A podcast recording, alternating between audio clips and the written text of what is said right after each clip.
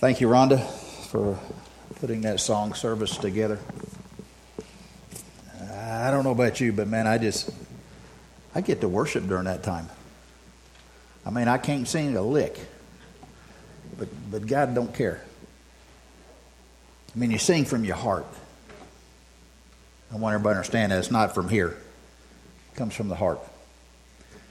And he, she has led us in music in terms of uh, what an amazing God that we have. I don't want you to ever forget that. We have an amazing God who has provided for us a place, like it said, beyond the grave. I'm so thankful for that. Clarence, Clarence, lead us in prayer. Lead us in prayer, Clarence, please.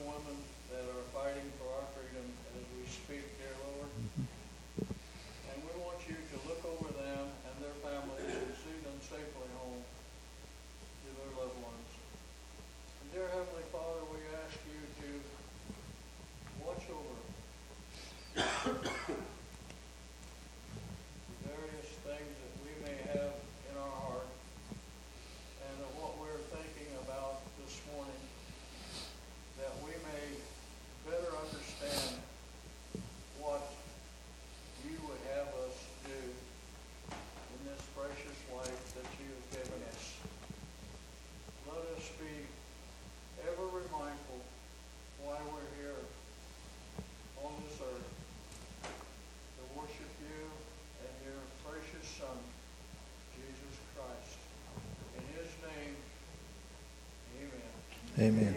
Thank you, Clarence. Thank you, buddy. The title of the message today is The Dot or the Rope. well, that don't make no sense. The dot or the rope. Last week uh, we continued on, and this week we're going to continue on in our series on heaven. And just to remind you what we talked about last week, because it is a, a segue until uh, what we're going to talk about today. You know, we talked about how uh, last week our heaven is a real place. It's not a state of mind, it's not some cosmic realm out there. Jesus said, I go to a place for you. And it's a place where we know that the, the abode of God is. That's where his headquarters is, if you will. And the Bible told us that Jesus is sitting on the right hand of the Father. And that one day we will be able to see Jesus face to face. Not like we see him today, but we'll see him face to face because he is in heaven right now. We know a great promise from the Bible that our names, if we have been born again, are written down in heaven. And how Jesus said there's nothing greater than to have your names written in the Lamb's book of life. No miracle, no wealth, none of that, no healings that can take place is greater than having your name written in the Lamb's book of life. We know that the Bible tells us that people from all over this world will be in heaven. Red and yellow, black and white. They are all precious in His sight. What a great thing that will be. There will be people from every tribe, the Bible says, every nation, every, every part of this old world will be represented in, in heaven. I can't wait to be able to get there, to be able to speak the Shona language from the Zimbabwe country. I will now understand what they're saying one of these days. That's going to be pretty cool. Bible tells us our citizenship is in heaven. that we're just passing through this old earth. Don't get too attached here because our citizenship is there. We have an inheritance there, the Bible tells us, if you remember. An inheritance that is imperishable, it is undefiled, it is never going to fade. It is reserved for you, and your inheritance, the Bible tells us, is protected by the power of God. That's pretty good stuff. The Bible tells us that heaven will be a place where we are rewarded, uh, like Jim talked about today in Sunday school. And it's a place of no mores. No more death, no more crying, no more pain, no more sorrow, no more sin. Heaven is going to be a great, great place. These are such great biblical truths. I hope you'll understand those and kind of set those in your heart and in your mind. But is there more to it than just knowing information? Is there more to it about just knowing about heaven? And does what we know about heaven does it is it just information? Or is it uh, something that should impact our lives? And I think the second part is the best answer. I believe what we know about heaven should impact our life, should have a profound effect on how we live this life, knowing what we have in store for us down the road. So I hope today we're going to look at uh, just two areas uh, from God's Word about uh, uh, the impact it should have on our lives as we live this life, knowing that, that as born again believers, when we pass from this life and we're transported into our heavenly home, that uh, we know that, and these things will impact our lives. One of the things that I think that in the last four and a half years that I've wanted to get across to you that the words in this book are not just words on a page. They're just not ink. These are things that He has given to us. The Bible is inspired by God, and that He wants us to stand on His promises. He wants them to be more than just words to us. He wants us to believe them and trust them and stand on them and have faith in them. And when it says you don't have to be anxious for anything, that's what he means.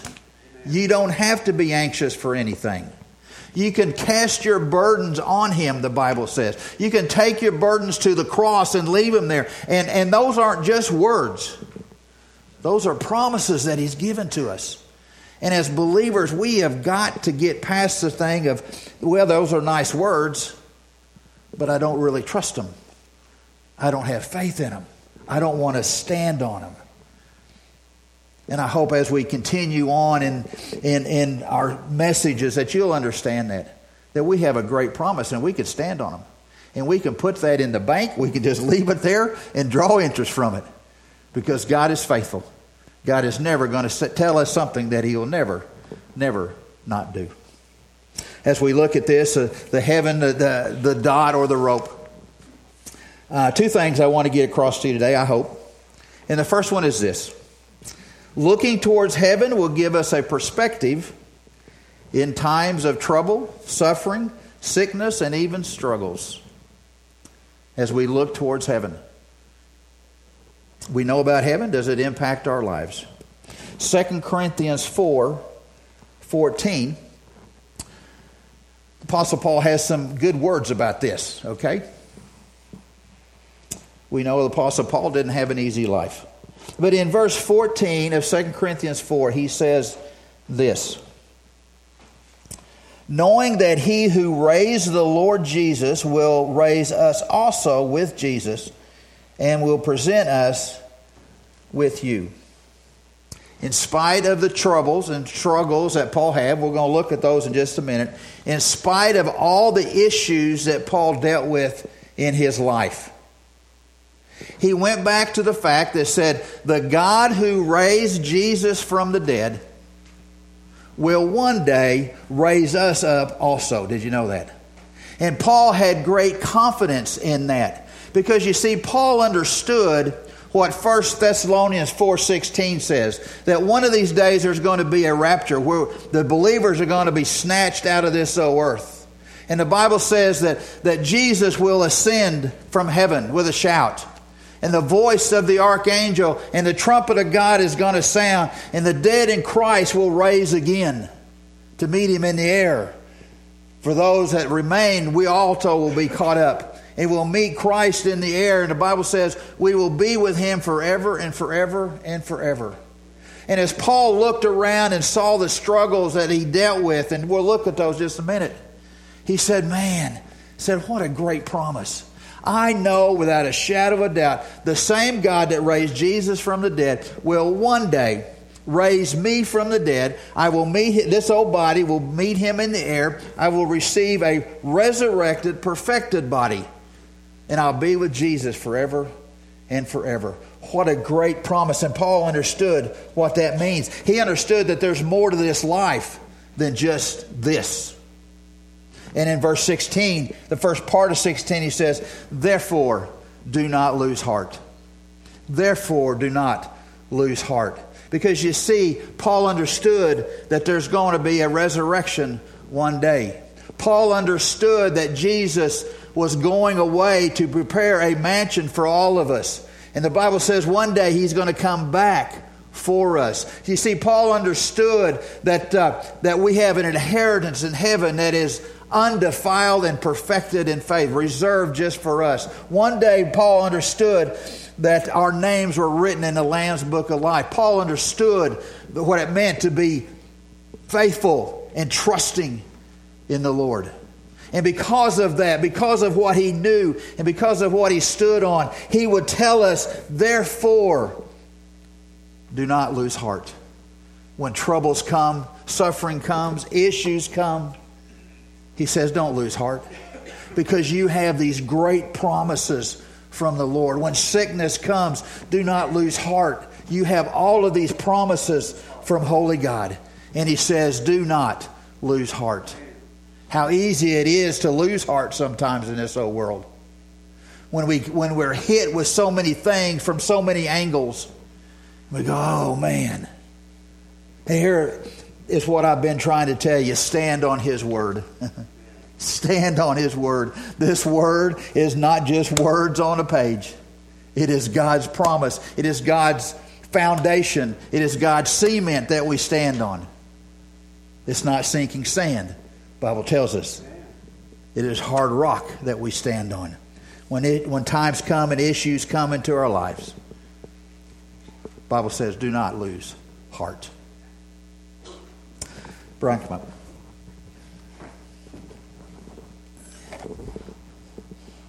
I want to illustrate something for you. Maybe you've seen this illustration before, and maybe you haven't. I don't know. Brian is walking backwards. Let's hope he doesn't trip. All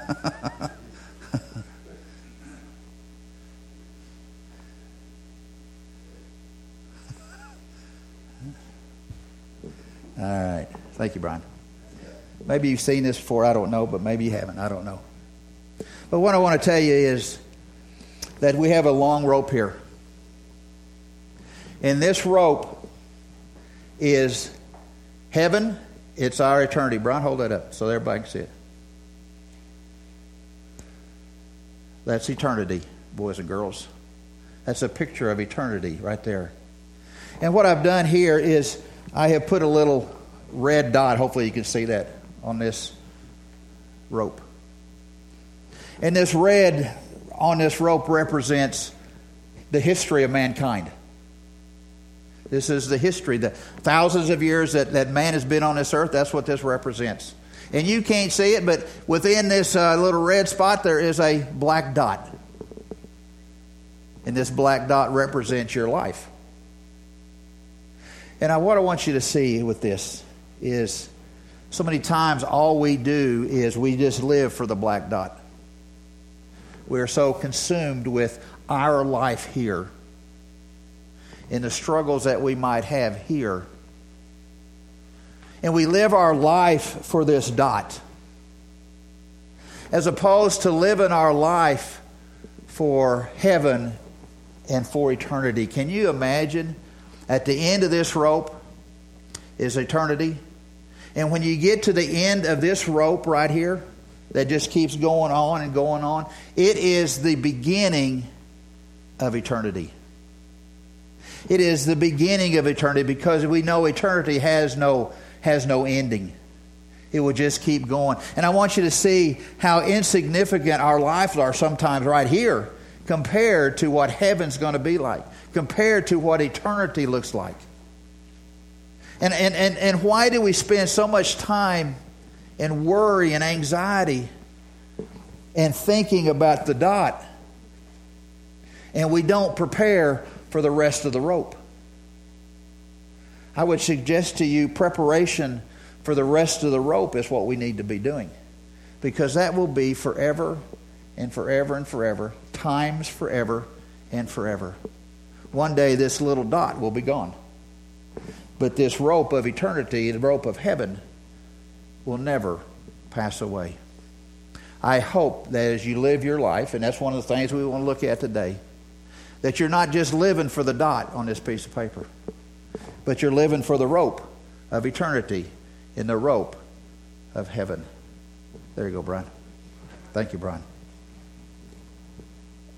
I would urge you not to be deceived about what's going on in your life hoodwinked, seduced to just live for that little dot, live for these few years that you have here. The Apostle Paul had some comments about that. He had comments about life struggles and how God's Word can apply to us. And in verse 17 of 2 Corinthians 4, he says this. He says, For momentarily, light affliction is producing for us an eternal weight of glory far beyond all comparison. Paul would call the things that he went through, the struggles that he went through, he calls them light afflictions. Can you believe that? Well, what did Paul go through? What did he go through? Well, Corinthians, 2 Corinthians 11 kind of gives us a clue about what Paul was going through as a Christian. He says, You know, I've been whooped and beaten five times with 39 lashes. The Romans, being such nice people that they were, they believed 40 lashes was enough to kill a man. So they always stopped at 39. Five times, five times, Paul was beaten just like Jesus. Three times the Bible says that he was uh, beaten with rods. They beat him again. This time with not whips, but with rods. One time, the Bible says, he was stoned to death. Some people believe that he died when they stoned him and, and, and God raised him from the dead. I don't know for sure, but that's what some people believe, that they stoned him to death. It says three times, uh, three times he was shipwrecked. shipwrecked three times. Unbelievable. Uh, day and night, he said, I have been floating in the, the dark seas of the ocean hanging on to a board that would not, was holding him up. He said, I had to deal with that. He said, I've seen dangers from robbers. I've seen the dangers when I've been on the rivers. I've seen dangers from my countrymen. I've seen dangers from Gentiles. I've had dangers from false Christians. He said, I have had many sleepless nights. He said, I've been hungry and I've been thirsty. I've been exposed to the cold. And he said, But you know what the toughest part was at all? My concern I had for the churches that I was a part of. You know, I think in our life, if I had one of those things happen to me, I think that's, that's probably enough. I think that's all I need. But see, he, he had all this happen to him, all because of his faith. And yet he goes, you know, all this stuff that's happened to me, he calls it light affliction. Light affliction. I don't know how he said that. Was he was he uh, superhuman? No. Was he just tougher than the average bear? I don't think so. You see, Paul, I believe, I believe Paul had a life that was focused on the rope of eternity and not on the dot of temporal. He had his life that was focused on, on heavenly kinds of things that he drew strength from. I believe he had an eternal perspective on life. That he understood this life was just temporal and moving on someday. I believe he knew and trusted the Word of God. I believe that he had so much faith in the Word of God that he knew that there was more to life than just what he went through that there is that rope of eternity out there. And he said, because of that, he said, I will not lose heart because of the struggles that I'm going through, because of the issues that I'm going through. I will not lose heart because I know that what's going on here is only temporary. It's just a dot. And I've got a home in heaven one day. Romans 8 18, I think, sums up Paul's conviction about life. And in Psalm and in Romans 8:18 he says for he says for I consider the sufferings of this old world and he suffered greatly did he not are not worthy to be compared to the glory that he will reveal to us one day. You see, he, he understood that one day glory would be there for him in heaven. He understood what he went through this life was just temporary. He understood when you get that cancer report, yeah, I get it. But he said, I know, and as I evaluate my cancer and I evaluate my finances, I evaluate all the struggles in this old life, all the things that make up this dot, he said, they are not worthy to be compared to the glory that God is going to show me one of these days. I hope that's an encouragement to you.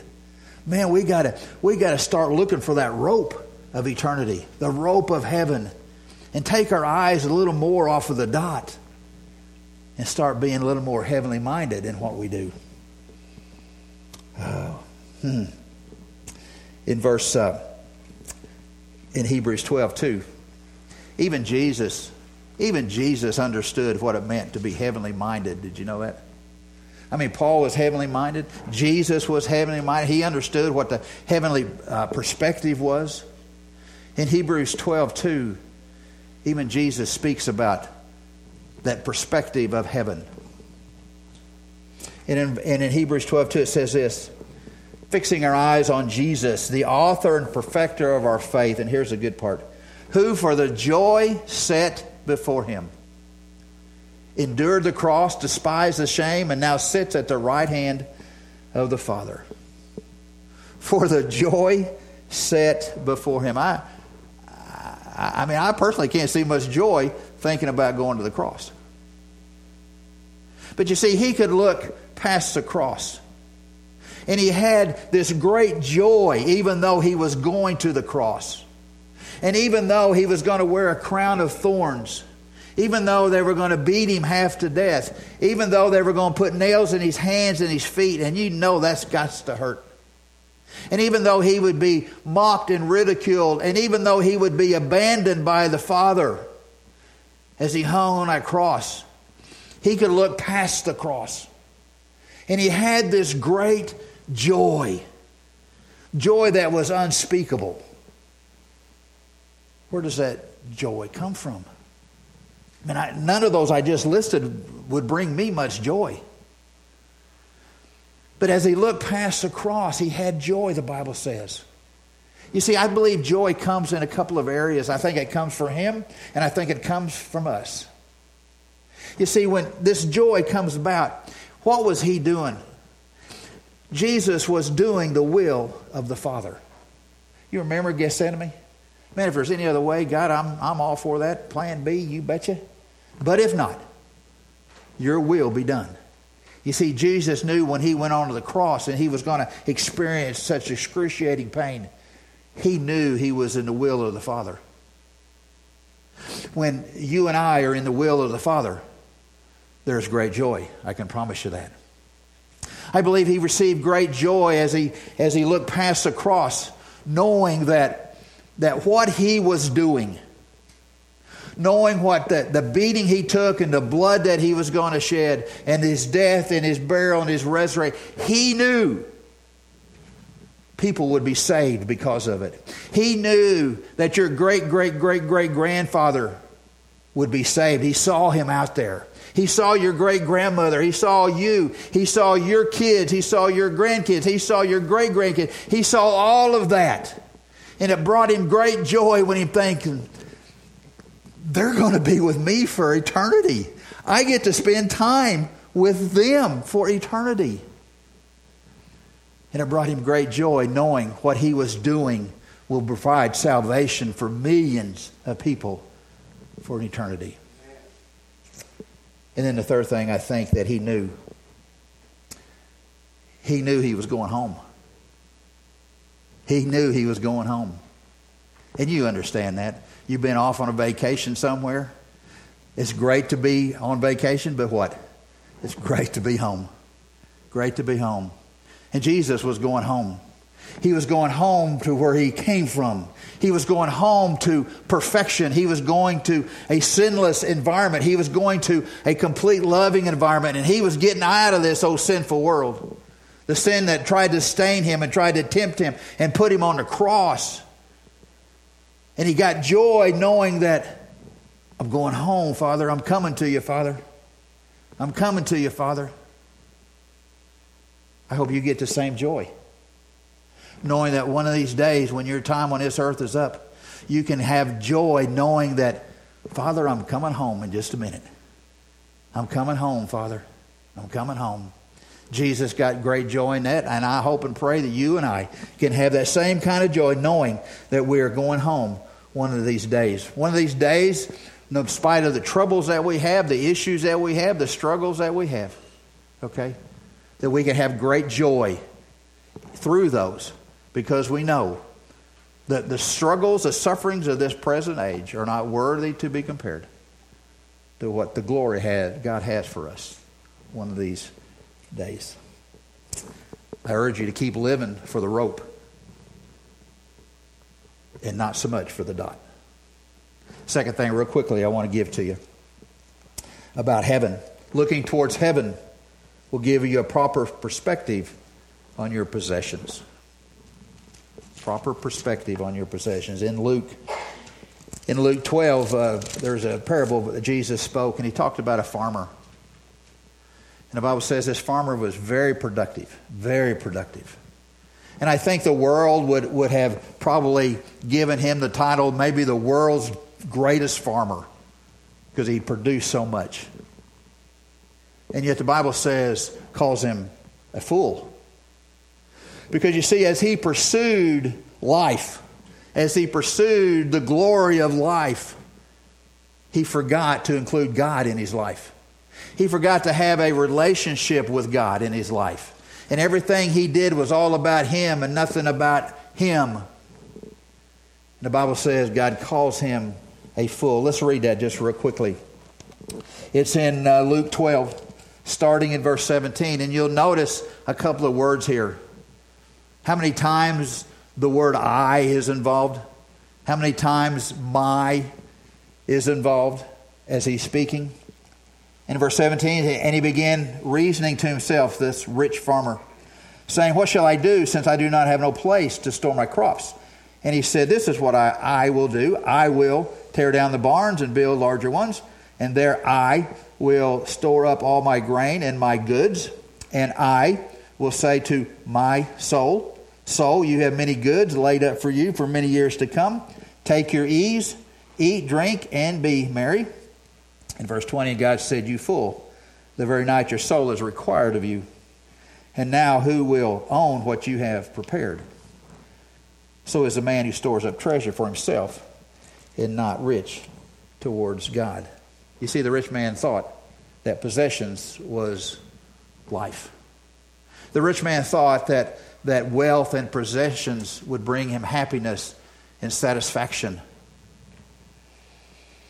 He thought those would be the keys to, to life, wealth and happiness. Now, there's nothing wrong with, with having a bigger barn, there's nothing wrong with having wealth.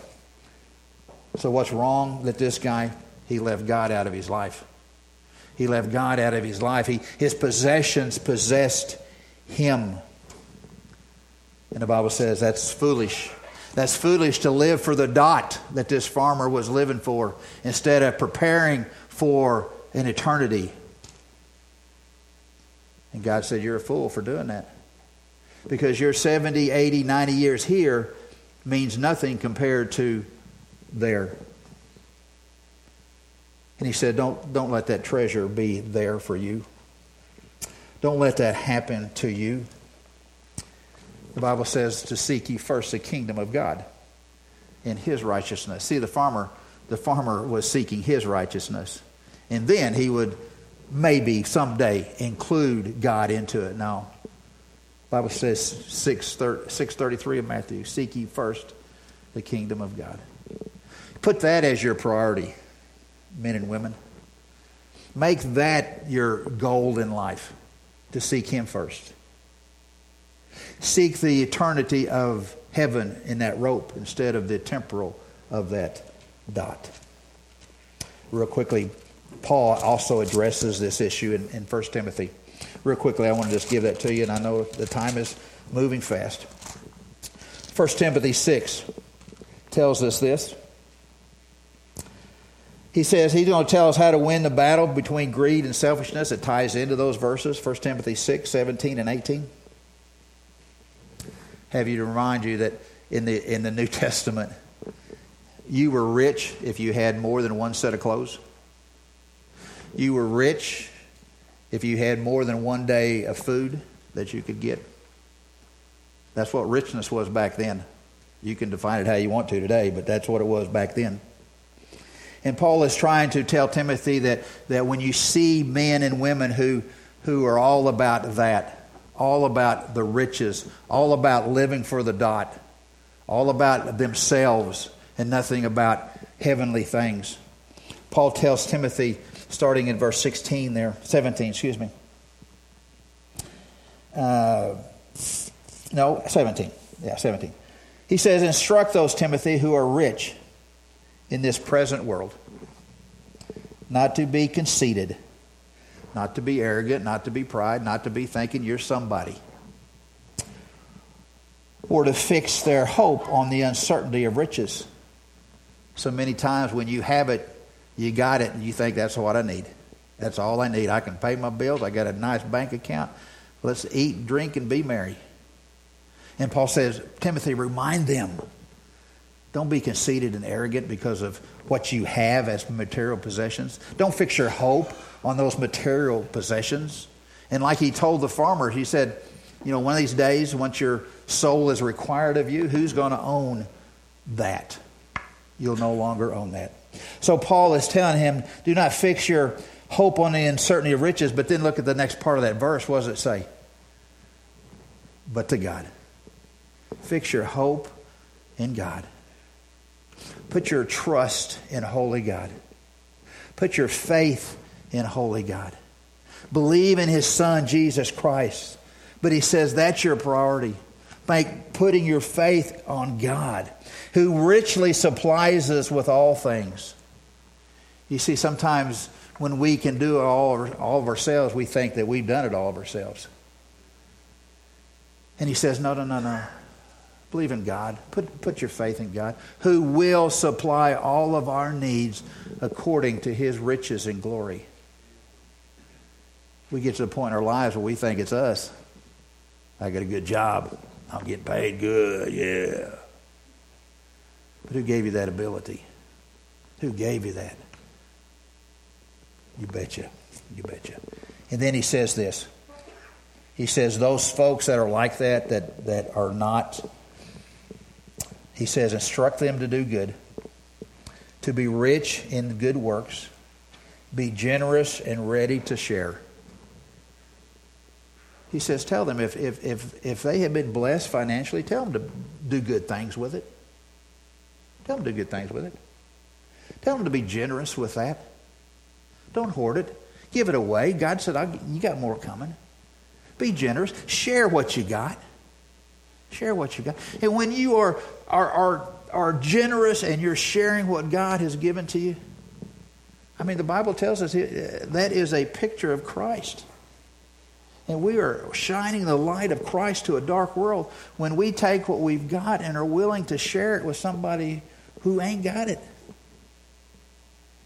Because you see, the Bible says the treasure is where? The treasure. Where is your treasure? Matthew 6, 20, 19 through 21. I'm closing. He says, Do not store up for yourselves treasures on earth where moth and rust destroy and where thieves break in and steal. But store up for yourselves treasures in heaven. For where your treasure is, there your heart will be also. You see, he's, he's telling us, is he not? There's more to life than the dot that we're living in. He says, send up that payment if you would to heaven. Put it in, put it in God's bank if you would. And when, and when you get to heaven, you will have a huge treasure stored up for you, which receives great interest because what you have done is you've glorified God here with your time, with your talent, and with your tithe.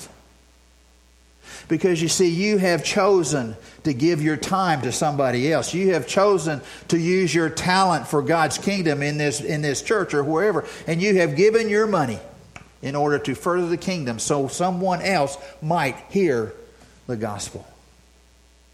Because where your, where your treasure is, it says what? There is your heart. When our heart is on the dot and not on the rope that's an issue. Because where your heart is, where your treasure is. When we keep looking towards heaven, when we keep looking and keeping that heaven perspective, troubles and hardships and difficulties might, might snap us down a little bit, but it won't break us. When we keep our eyes on the Lord, we understand what, what possessions we have and what we're supposed to do with those with those possessions where they don't possess us, but we share. We understand that uh, we, we serve a holy God. We understand because we are keeping our eyes on heavenly kinds of things that we understand no matter what's going on in this whole world, and it is not a very pretty picture right now, that we have a sovereign God. A God who is in control of all worldly events and He's in control of our lives if we let Him. We understand because we keep looking up that, that we serve a holy and perfect God who has a perfect plan for our lives if we choose if we choose to follow that plan. And that perfect plan has a perfect timing in your life. If we choose to see God's perfect timing in our life that comes from a heavenly kind of perspective. I hope knowing what you know about heaven, I hope what you know about when we get there has a huge impact on your life. Don't make it just a thought. Don't make it just some state of mind. Understand it really is a real place where God is and His Son is and that whatever He tells us about that in His Word, we are to do. Not just hearers only, we are to be doers of the Word, are we not? Ron. I hope that you are looking at the rope of eternity in heaven. And yeah, we got to we got to deal with life here with the dot. But there's more to life than, than this dot if you're living for the dot and that's all your life is, two things that might be happening to you. Number one, you might not ever be born again. Maybe you've never accepted Christ as Lord and Savior. And if you've never accepted Him Lord and Savior, yeah, you, you're not living for the rope of eternity. You're living for right now, trying to get through today. I would urge you today to accept Christ as your Lord and Savior. But if you're living for the dot and you've been born again and you're a Christian, living just for the dot, living just for yourself, living for I instead of Him, I would urge you to confess that. I would urge you to, to ask Him to give you more of a heavenly perspective. I would urge you to ask Him to help you to be, have your eyes more focused on eternity than what we're doing here. So, just a minute, we're going to have the invitation time, and, and I think all of us might fall into one of those two categories. Maybe, okay, maybe not. If you are heavenly minded and you're just not living for today, but you're living for, for eternity and you've got your eyes set there, man, I would just I would just thank him for that. I would thank him for helping you with that. I would thank him to help you to guard your heart. Because once we think that we got it all figured out, guess what's going to happen? You got an enemy that wants to steal that away from you. You got an enemy that said, man, no, you got to focus on this dot right here, on this issue. Don't let him do that to you. We got a holy and an amazing God, a mighty God. As we begin our invitation time, let's close our eyes and bow our head and let God speak to you. Never been born again, man, I'd get that done today. If you have been, but you're not living like God wants us to be with a heavenly perspective, confess that, repent of that, ask Him to, give you the strength to do more better in your life. Let's pray.